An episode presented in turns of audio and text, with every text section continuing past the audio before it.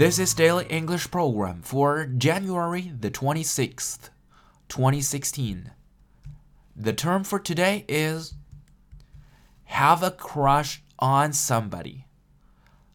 Crush is spelled C R U S H.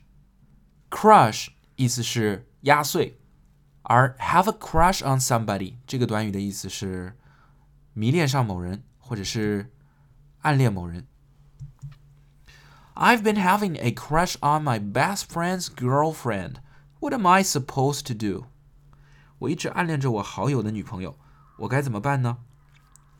I've been having a crush on my best friend's girlfriend. What am I supposed to do?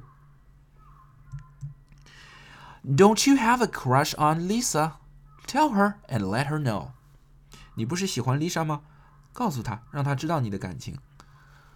Don't you have a crush on Lisa? Tell her and let her know. For more video series of my show, please check out my website at tubeguy.com or follow us on WeChat.